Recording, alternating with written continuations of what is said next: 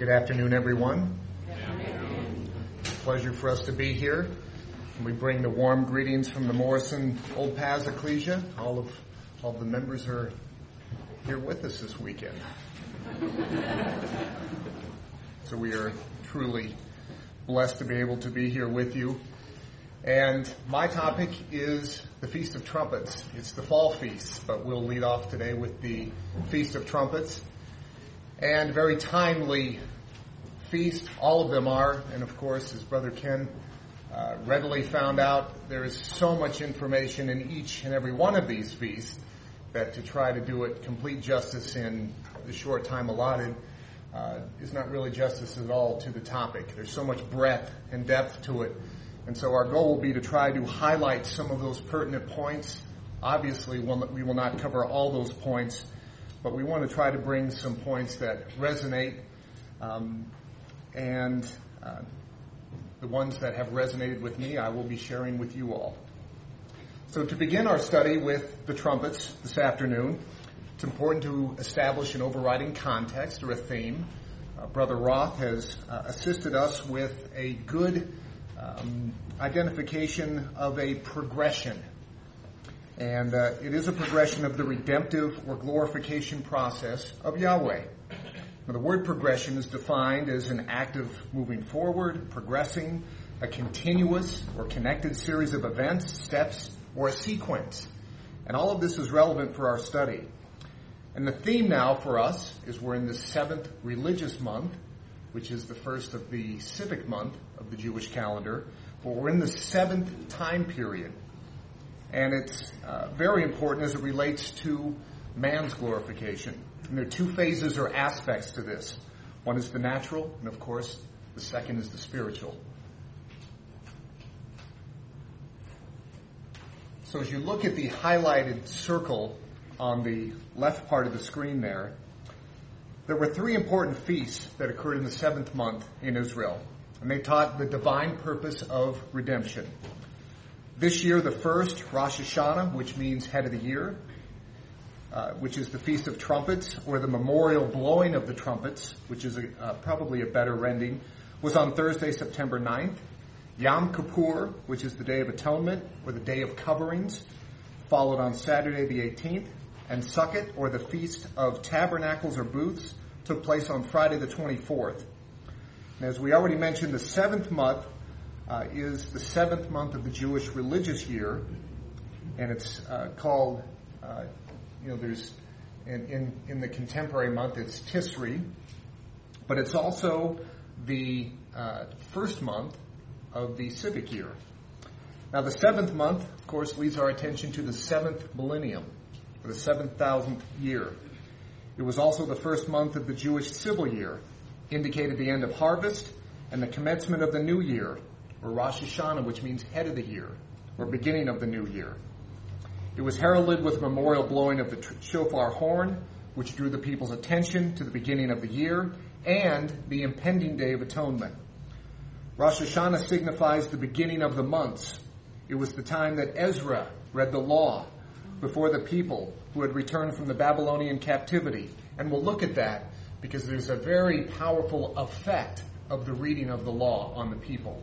And it's something that evoked emotional response is something that we need to pay attention to. Antitypically, it represents the return of Yahshua, the lawgiver from heaven who will gather his saints from the four winds to prepare them for the joy of the kingdom. And it will witness the dramatic resurrection of the dead and the gathering for judgment. But before the joy of the kingdom is experienced, the redeemed must pass through the purifying of judgment. And on the tenth of the seventh month came the Day of Atonement, or Yom Kippur. The people on this day were instructed to afflict their souls. It's a very solemn day. It's a very sobering day, a very humbling day. For Yom Kippur was the day in the calendar year of Israel in which the high priest took the sacrifices of the nation into the most holy place of the tabernacle. The national judgment was crucial to Israel's standing before Yahweh, and for which the people gathered outside waited in hope of the divine, excuse me, acceptance and forgiveness and reconciliation that came with the reemergence of the high priest. And of course, the antitype is going to be Christ. The third feast, which Lord willing we will look at tomorrow uh, in conjunction with the Day of Atonement, is the Feast of Tabernacles, known also as the Feast of Booths. And it's from the Hebrew word S-U-K-K-O-T. And it was a joyous occasion celebrated on the 15th day of the seventh month. It first occurred when Israel was drawn out of Egypt and brought through the Red Sea on their journey to the promised land. During that time, they dwelt under booths. Uh, booths or boughs of trees, speaking of living in harmony with the Creator, this dwelling or tabernacling with Yahweh. It was an autumn festival, the fruit having been, uh, been already gathered in. And the type is Israel is the harvest of Yahweh, gathered in from the fields of Egyptian burden, or called from out of the world. And at this time, preparations for a new harvest was made. The antitypical tabernacle spoken of in Zechariah 14:16 described the glorious millennium when the harvest of the future during this hidden Olam period or the kingdom age planted by the law of Yahweh from Mount Zion will be revealed, harvested, and the eradication of flesh complete when Yahweh will be all in all in that eighth day. And we'll look at that as well. So this is our introduction to the fall feast. And so let's begin with the first of the three, the Feast of Trumpets, which is also known as the memorial blowing of the trumpets. The seventh month points to completeness, finality, finish, and therefore the end of Yahweh's work. The first day of the month, as the day of the day of the new moon, was already under the law a monthly observance. But in the seventh month, it had additional significance. Israel were commanded to observe it as a Sabbath, a memorial blowing of trumpets, a holy convocation, or gathering of the people for a specific purpose. And convocation, holy convocation means gathering together for divine worship. They were to assemble in endorsement of the special offerings to be made in the tabernacle that day. Now let's look at some of the specifics of this feast. The first day of the seventh month, Tishri, denoted or was identified by the appearance of a new moon. Since seven is the complete number, it is suggestive of the millennial age or the 7,000 year period that will culminate in the completion of God's work with mortal man upon the earth. The first day of the seventh month then symbolizes the beginning of the uh, restored kingdom of Yahweh under the leadership of Jesus, the greater son of David. The duration was a single day or a one day duration for this feast. It was designated a Sabbath. And the word Sabbath is the Hebrew Sabbathon and indicates a special festival of rest in harmony with the Almighty God. The fifth point is that ye shall do no servile work there, a ceasing of the works of the flesh and dedication to the works of Yahweh. And here's an interesting point from Law and Grace. This, in practical moral terms, meant that each Israelite was to realize afresh that he had been called to sinlessness, to utter liberty from the thraldom of sin. No month could have been a more appropriate occasion for giving this reminder than the seventh month. Seven being the covenant number, and the man himself a member of the covenant people. The sixth point, it was to be a memorial blowing of the trumpets. There is no word for trumpets in the original Hebrew. It is added to the statement as implied. The Hebrew word teruah signifies a shouting or a clamor of acclamation from a root word signifying to split the ears. There is no reason to doubt that the day was distinguished by the blowing of the shofar trumpet, a trumpet made out of the horns of an animal, or shaped in that way. Such a trumpet, trumpet, excuse me, gave a harsh, strident tone calculated to arouse attention as it clapped upon the ears, rather than a calm, um, soothing tone. It is designated a memorial because it called to mind the new beginning Two horns were utilized in the blowing of the trumpets. And again, they were most likely shofar trumpets. We feel those are the most appropriate. Israel was commanded to memorialize the day and to keep the day as a Sabbath of rest. Additionally, on that day, or in addition to, or besides is the word out of scripture, it required additional sacrifices. The heightening of the symbolism was effected firstly by declaring this day of new moon a Sabbath and a holy convocation. Secondly, by prescribing an additional offering of burnt offering and sin offering in order to duplicate those which were peculiar to the day. In any case, as a new moon festival. Thirdly, by automatically increasing the amount of trumpet blowing through the multiple uh, or the multiplying of burnt offering so that the day, even among new moons, was preeminently a day of blowing the trumpets. So you can imagine this sound on the seventh month, on this Feast of Trumpets, was very unusual. Strident tones, quick call, a proclamation announcing it would be different than previous months. And of course, each um, Feast of Trumpets commenced with the new moon, and each new month was in effect a fresh beginning since the infant moon opened a new time cycle.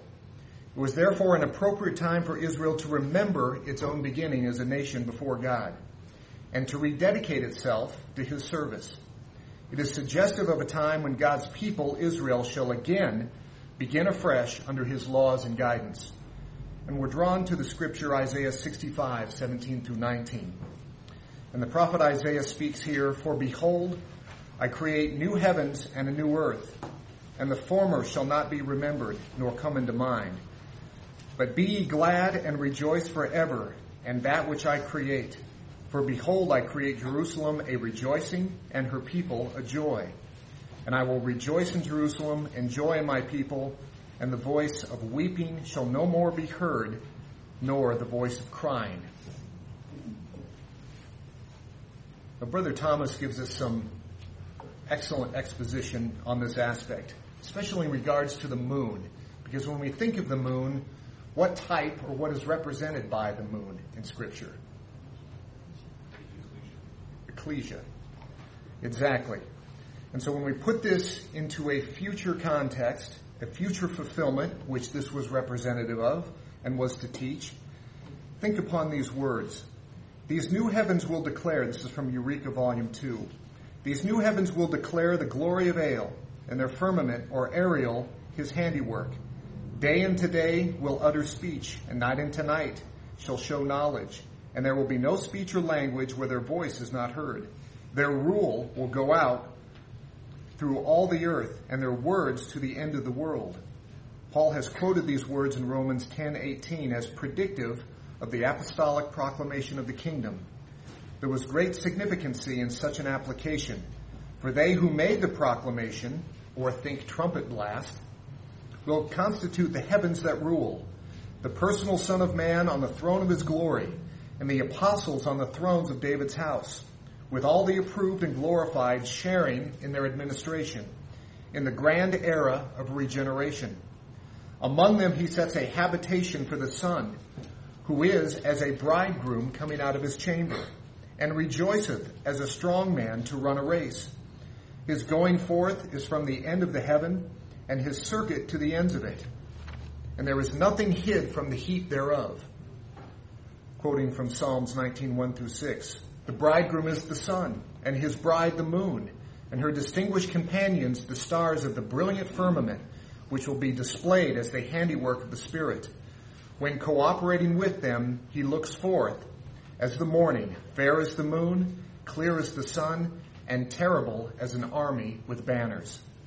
This is that new beginning that is some of the depth or deeper symbolism entailed in the Feast of Trumpets. It's announced with a proclamation, the sound of a trumpet, a blast. We think of Christ and the saints, the sun and the moon, Christ with spiritual Israel. There are three unique aspects of this Feast of Trumpets. First, it was declared a Sabbath or a holy convocation. Second, it required burnt and sin offerings in addition to the monthly and daily sacrifices or offerings.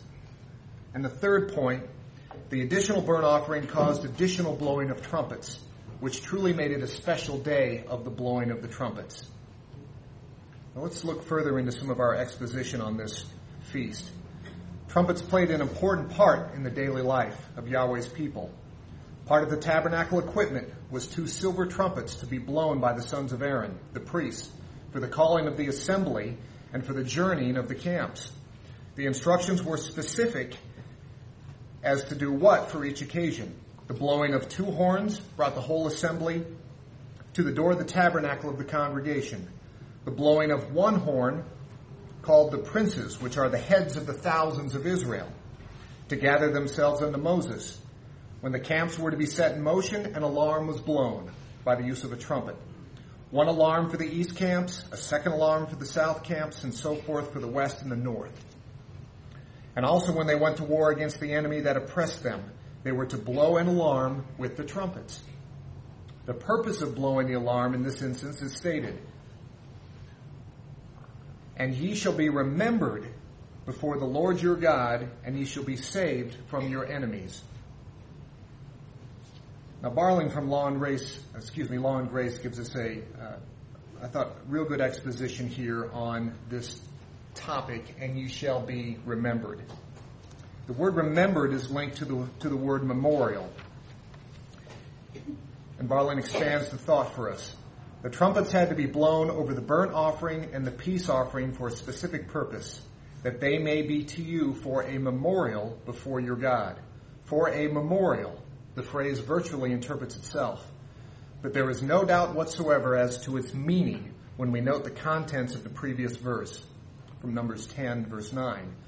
There we find the command of the priest to blow an alarm with the trumpets. If ye go to war in your land against the enemy that oppresseth you, with the added promise, and ye shall be remembered before the Lord your God, and ye shall be saved from your enemies.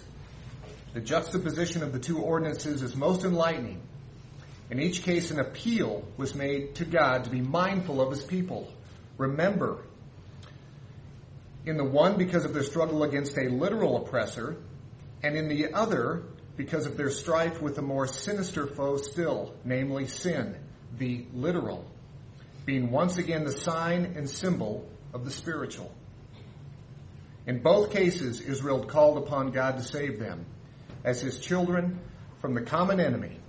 This they had to do through the priests because the latter so naturally served as an objective representation of the whole priestly people. So, what do we gather from the blowing of the trumpets other than being a memorial to Israel before their God? David, no doubt, had the, had the sign, or excuse me, had the sound of the trumpets in mind when he said, Blessed is the people that know the joyful sound. And really, there's emphasis here on know. Know the meaning, or remember, or understand.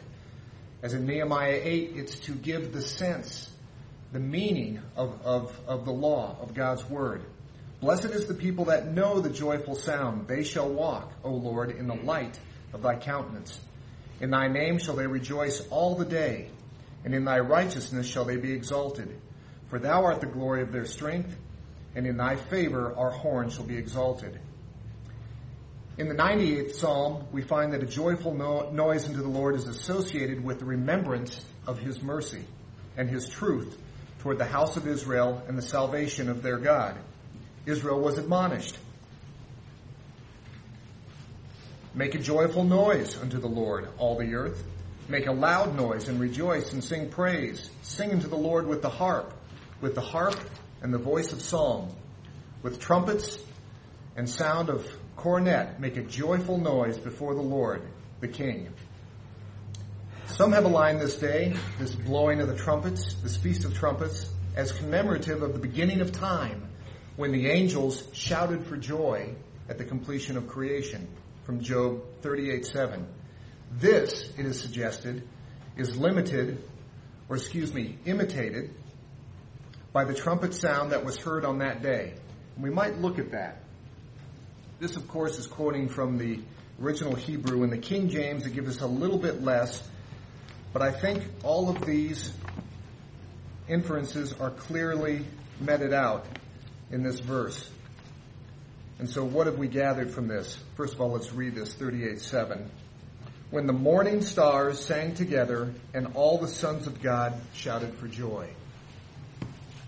We're going to see that this shouting or this proclamation aspect is tied closely to the sound of a trumpet. And so keep that in the back of your minds as, as we progress through this. We also think of the verse we read earlier in Isaiah 65, 17 through 19. So since a joyful noise is associated with remembrance and mercy toward Israel and salvation of Yahweh, what is the sound that then carries this message? Paul helps us with the answer by his words. And how shall they preach except they be sent? As it is written, how beautiful are the feet of them that preach the gospel of peace and bring glad tidings of good things. But they have not all obeyed the gospel. For Isaiah saith, Lord, who hath believed our report? So then faith cometh by hearing, and hearing by the word of God. But I say, have they not heard? Yes, verily, their sound went into all the earth, and their works unto the ends of the world. And also Paul speaking in, or to the ecclesia uh, in Thessalonians, for from you sounded out the word of the Lord, not only in Macedonia and Achaia, but also in every place your faith to Godward is spread abroad. So the joyful sound of the trumpet then symbolizes the good news or glad tidings of the kingdom of God in the name of Jesus Christ. And this will be applicable in the day of Jesus' return. Rosh Hashanah, therefore, typically points forward to the establishment of a new world order under Christ. If the same principle as is applied in the earlier verses also applies here, the opening of the Hebrew New Year, or the seventh month of the Jewish uh, religious year, Tisri, approximately September and October for us, could well be the set time, or as was brought out earlier uh, by Brother Ken, appointed time established by Yahweh for the return of Christ. And certainly in 1 Thessalonians 4:16, Paul aligns the return of the Lord with the memorial of blowing of trumpets. And how so? It is designated a memorial because it called to mind a new beginning. If we look at the context of Leviticus 23, and if you look at verse 24, it is listed, or it listed the New Year's Day among the set times reserved by Yahweh for a special purpose. What prophetic application does it have? Paul taught, quote, the Lord himself shall descend from heaven with a shout. Again, we have this term. With the voice of the archangel and with the trump of God. And the dead in Christ shall rise first. 1 Thessalonians 4.16. At this trump, a holy convocation will be assembled. A special gathering together for a specific purpose. This is a set and appointed time issued in by the sound of a trump, the shouting, a proclamation. Antitypically, that place will take place at the, or that event will take place at the return of the Lord, when the figurative sounding of the trumpet will raise the covenanted dead and will gather living saints to Sinai for judgment. Paul wrote, We beseech you, brethren, by the coming of our Lord Jesus Christ and by our gathering together unto him. 2 Thessalonians 2 1. He thus taught that there will be a gathering of saints at the coming of the Lord. As we also see from Psalm 50 verse 5, gather my saints together unto me, those that have made a covenant with me by sacrifice. In an additional note here, the celebration of Rosh Hashanah, or the head of the new year, set forth in the law, was not to the Hebrews a time of ribald revelry. And that's, those are not my own words. So we'll, normally you won't hear me say those words together. That's from H.P. Mansfield. But this is an important point, and I'll read that again. It was not to the Hebrews a time of ribald revelry, as it is to the Gentiles, but a celebration of deepest, most solemn religious import.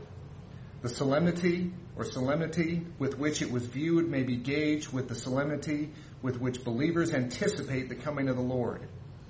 In ancient Israel, the new moon was normally announced by short blasts of the trumpet, but the new moon of the seventh month was celebrated by long blasts, emphasizing its solemnity and uniqueness among, uh, among months. And let's look at Nehemiah 8 because this is the emotional effect that I had referred to earlier. If you look at verses 7 through 9, this is where we get this thought. And remember the context. These are the people coming back from Babylonian captivity. Nehemiah the governor, Ezra, and they are gathered together with the Levites, as we see in verse 7. And in verse 8, in front of the people, the law is beginning to be read, or has been read. And so they read in the book, in the law of God distinctly. And I'm starting with verse 8 of Nehemiah 8.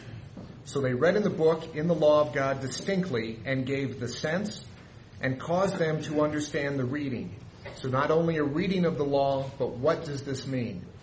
And here is the power of reading the law, especially, or most likely for people that had been become uh, distanced from it for a time. Remember, 70 years in Babylon. And Nehemiah, which is the governor, and Ezra the priest, the scribe, and the Levites that taught the people said unto all the people, This day is holy unto the Lord your God. Mourn not, nor weep, for all the people wept when they heard the words of the law.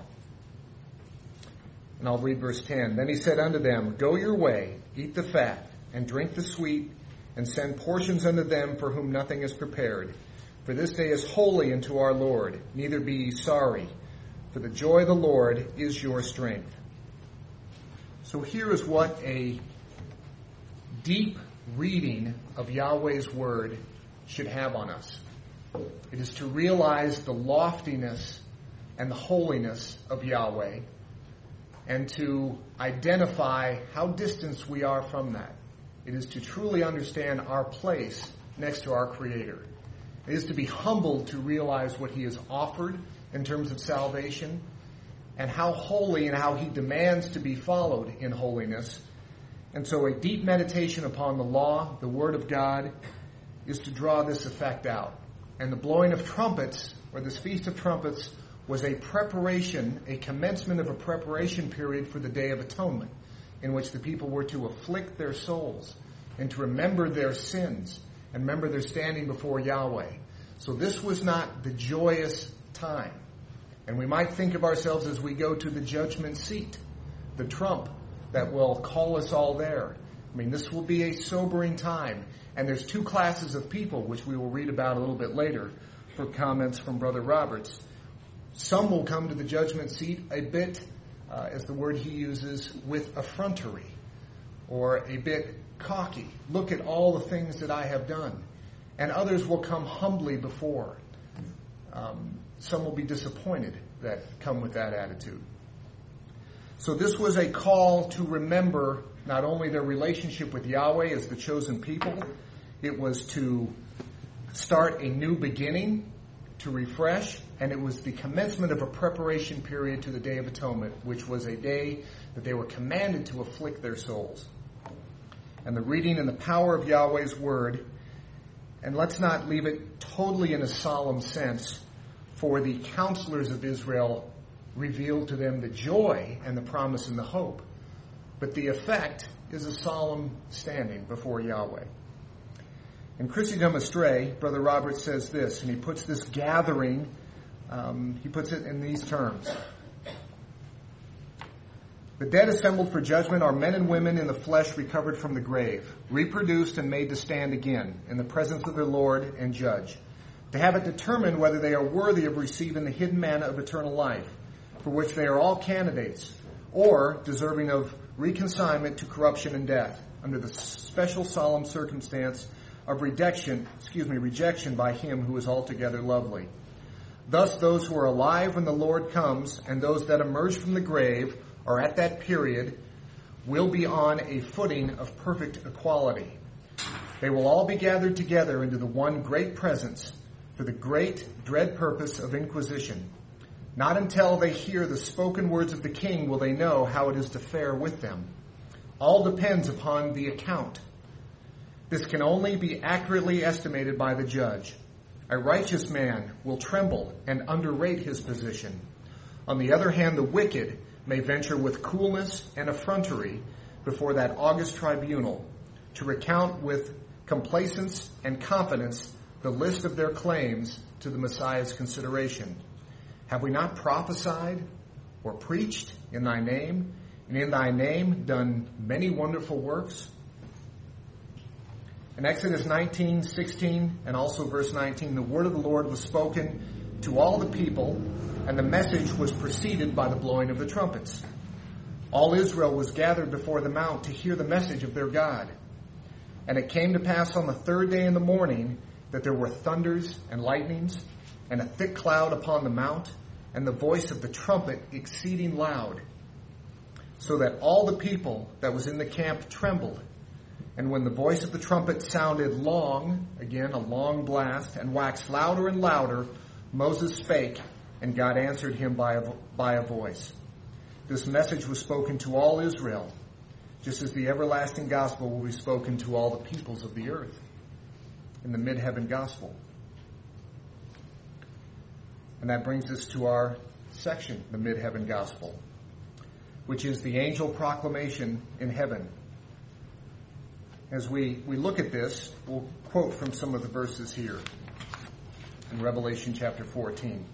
And I saw another angel flying in mid heaven, having Aeonian good news to proclaim to those who dwell upon the earth, even every nation and tribe and tongue and people, saying with a loud voice, Fear the deity, and give to him glory, for the hour of his judgment hath arrived, and do homage to him who made the heaven and the earth and sea and fountains of waters under the Mosaic law, which is the pattern of things in the heavens, the Pentecostian feast of first fruits of the third month was succeeded in the first day of the seventh month by the memorial blowing of the trumpets, a Sabbath of holy convocation, inviting to a holy rest and assembly.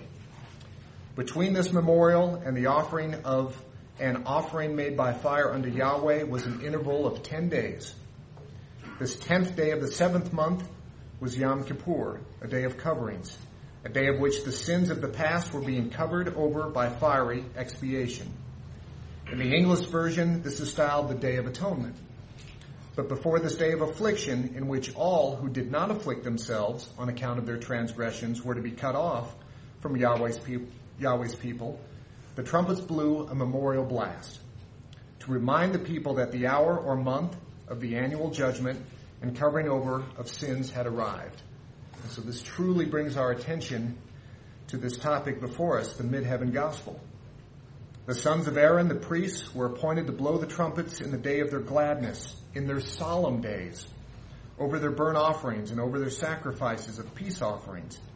The antitype of this arrangement is found in the 14th chapter of Revelation, the Pentecost is celebrated in the inauguration of the deity's kings and priests on Mount Zion, the bread of the firstfruits.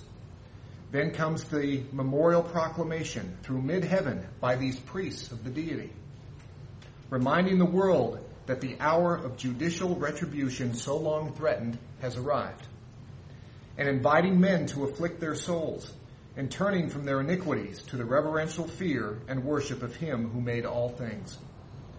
When this proclamation had been made to the end of the world, the Jubilee blast of the Day of Coverings or the Day of Atonement on the tenth day of the seventh month is then blown. It's a Jubilee to Israel, proclaiming their return to their country and consequent avengement upon all their enemies. Those who worship the beast in his image and receive his sign in their foreheads or in their hands. This is the day of vengeance in the heart of the Lamb, contemporary with the year of the redeemed, the works of which are detailed throughout the apocalypse. The angel who makes the memorial proclamation is symbolical of the royal priests of the Melchizedek household. The Mosaic type required that the silver trumpets be blown by priests of the high priest family. But the priesthood being changed from the Aaronic, which priests are ineligible for the sounding of this proclamation in mid heaven, now changed to spiritual Israel. Hence, the priestly trumpeters have to be provided from another source. And there is no other source of supply but the saints and faithful in Christ Jesus, whom he has made kings and priests for the deity. The proclamation is therefore made by as many of the 144,000, which is a symbolical number, as the work to be formed may demand. Among these will be the Apostle John, as representative of a class. In the 10th chapter, he tells us that after he had digested the little scroll of judgment, the Spirit told him that he must prophesy again before many peoples and tongues and nations and kings. To do this, he must rise from the dead, be judged and quickened, so that he will be fitted for the work. But it is too much for one man to accomplish in the short space allotted for this proclamation. Others of like qualifications will, there, will therefore be associated with him in this work, so that, so that it may be carted on in different countries at the same time.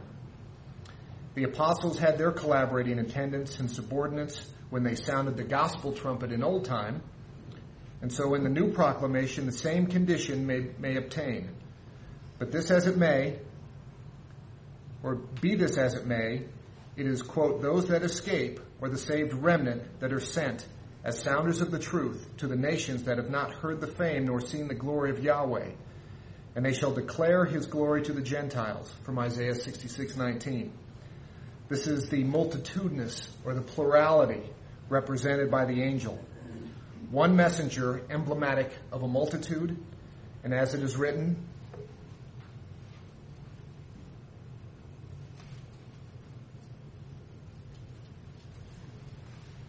bring that back up here in a minute. As it is written from Psalm 68:11, Adonai or Adonai will give the word, and those who bear the tidings are a great host. And so this is the duty, or one of the duties that will be carried out by the multitudinous Christ, is this mid-heaven gospel proclamation.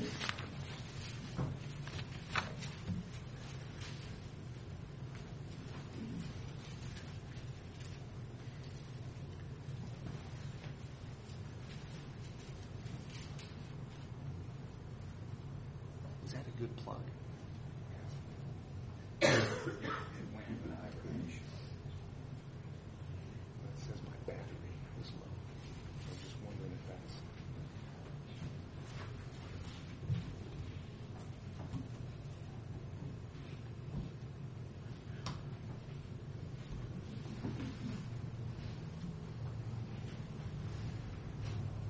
Well, we'll just kind of continue like they did in days of old without overheads. We're coming down to um, the final piece, and if we can get it back up, that'd be great. But the overhead that I wanted to use is the overhead from Eureka. It's the Apocalyptic Jubilee graphic, which you may have seen or referred to. It lays out the 10, 10, 10, the 50 year period. And so I'll describe it to you if you can picture that inside your head as a graphic of um, a great symbol of what the Feast of Trumpets is referring to. The trump that calls the covenanted dead to judgment. That is the beginning. That's that first 10 year period. And what really resonated with me, you know, for many years you go, how does, how do Christadelphians get the notion of 10 years for judgment? That seems like such a long period of time. Um, can judgment happen more quickly? You know, is it a rolling judgment? You know, 10 years of judgment. And that really begins to make one think, especially when you look at the verses in Psalms which say, there, you know, Yahweh knoweth how to hide or cover his host. Uh, makes one think, you know, judgment can be happening for a number of years and the rest of the world is not even going to know about it. But Yahweh works in process. And these feasts really lend us to understand timelines, set and appointed times. And so that helps us to understand this period of when Christ will return. There is a 10 year period, and that 10 year period links, or why we get that interpretation, from the blowing of the trumpets on the first to the 10th day, which is that day of atonement. And so during this period, we have resurrection, we have judgment.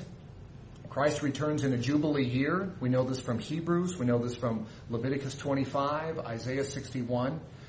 The millennium commences 50 years later. So we have, there's quite a ramp up of events that need to happen before we have this Solomon peaceful kingdom type period, which is ushered, ushered in or commences. We have 10 years for resurrection judgment, the uh, marriage supper. We have Armageddon, meeting with Gog and the defeat of Gog. Then after that, we, we have Christ clearly revealed and put on the throne of Yahweh in Jerusalem. We have the mid-heaven gospel going out. Then we have a 30-year period of the saints in the cherubim and Israel, natural Israel, as part of that battle axe, the goodly horse in battle, going into Catholic Europe. Those campaigns, that's a 30-year period. 10, 10, 30, and then we have this peaceful Solomon type era of the kingdom beginning, as best as we can ascertain 50 years after that. And the feasts have a great parallel and type to that. This period is divided into 10 years personal and national judgment, culminating in Armageddon, based on the 10 days from the sounding of the trumpet on the first of the seventh month to the Day of Atonement on the 10th. 40 years restoration and rebuilding of Israel. This period is divided into the conversion of Judah and the ultimatum to the nations. And we see that from Psalms 2, Isaiah 14, and out of Revelation 10 and also 14, a suggested period of 10 years. 30 years subjection of the Catholic countries, those campaigns into Europe, as we know from Zechariah, those cherubim going up uh, and into those areas and also the restoration of all the ten tribes, bringing all Israel together. The millennium comprises 1,000 years of peace, as we see from Revelation 20, verse 6. It will commence when all nations have been brought into subjection to Christ, and Israel has been completely restored. The temple in Jerusalem will then be open for worship for the first time, as we read in Ezekiel 43. So without a graphic to kind of lead us through, that is the significance with some of the high points of the Feast of Trumpets and a, and a trumpet sound and a blast which we are anxiously awaiting, that call to resurrection and judgment. Thank you.